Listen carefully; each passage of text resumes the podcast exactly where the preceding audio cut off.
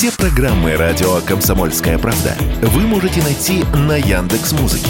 Ищите раздел вашей любимой передачи и подписывайтесь, чтобы не пропустить новый выпуск. Радио КП на Яндекс Музыке. Это удобно, просто и всегда интересно.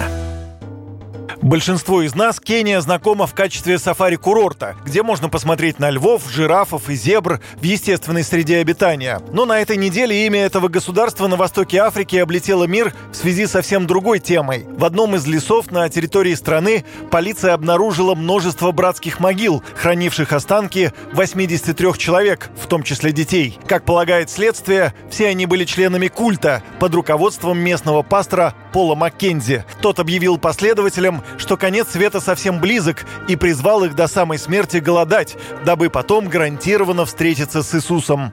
Bwana amenituma katika ujumbe ambao utawakata wewe, utakukata.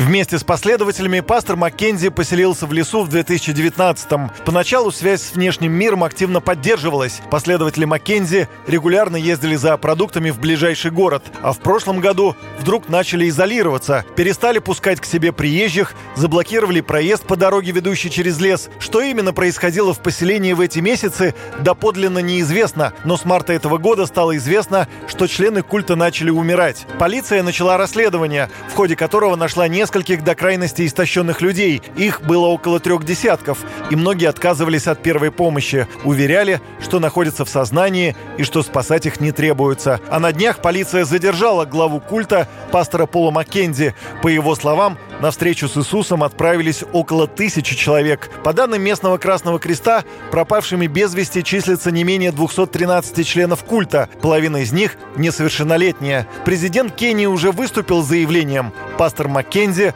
равен террористу и должен сидеть в тюрьме. О том, что движет людьми, примыкающими к откровенно деструктивным и опасным сектам, для YouTube-канала «Жить» рассказала клинический психолог Лина Дианова.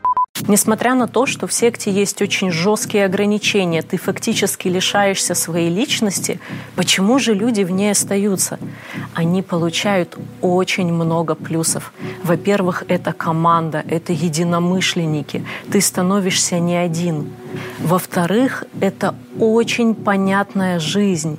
Условный родитель как бы говорит тебе, как жить.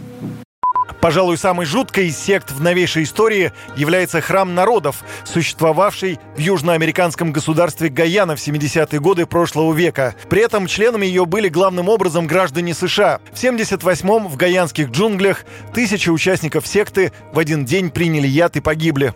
Юрий Кораблев, радио «Комсомольская правда».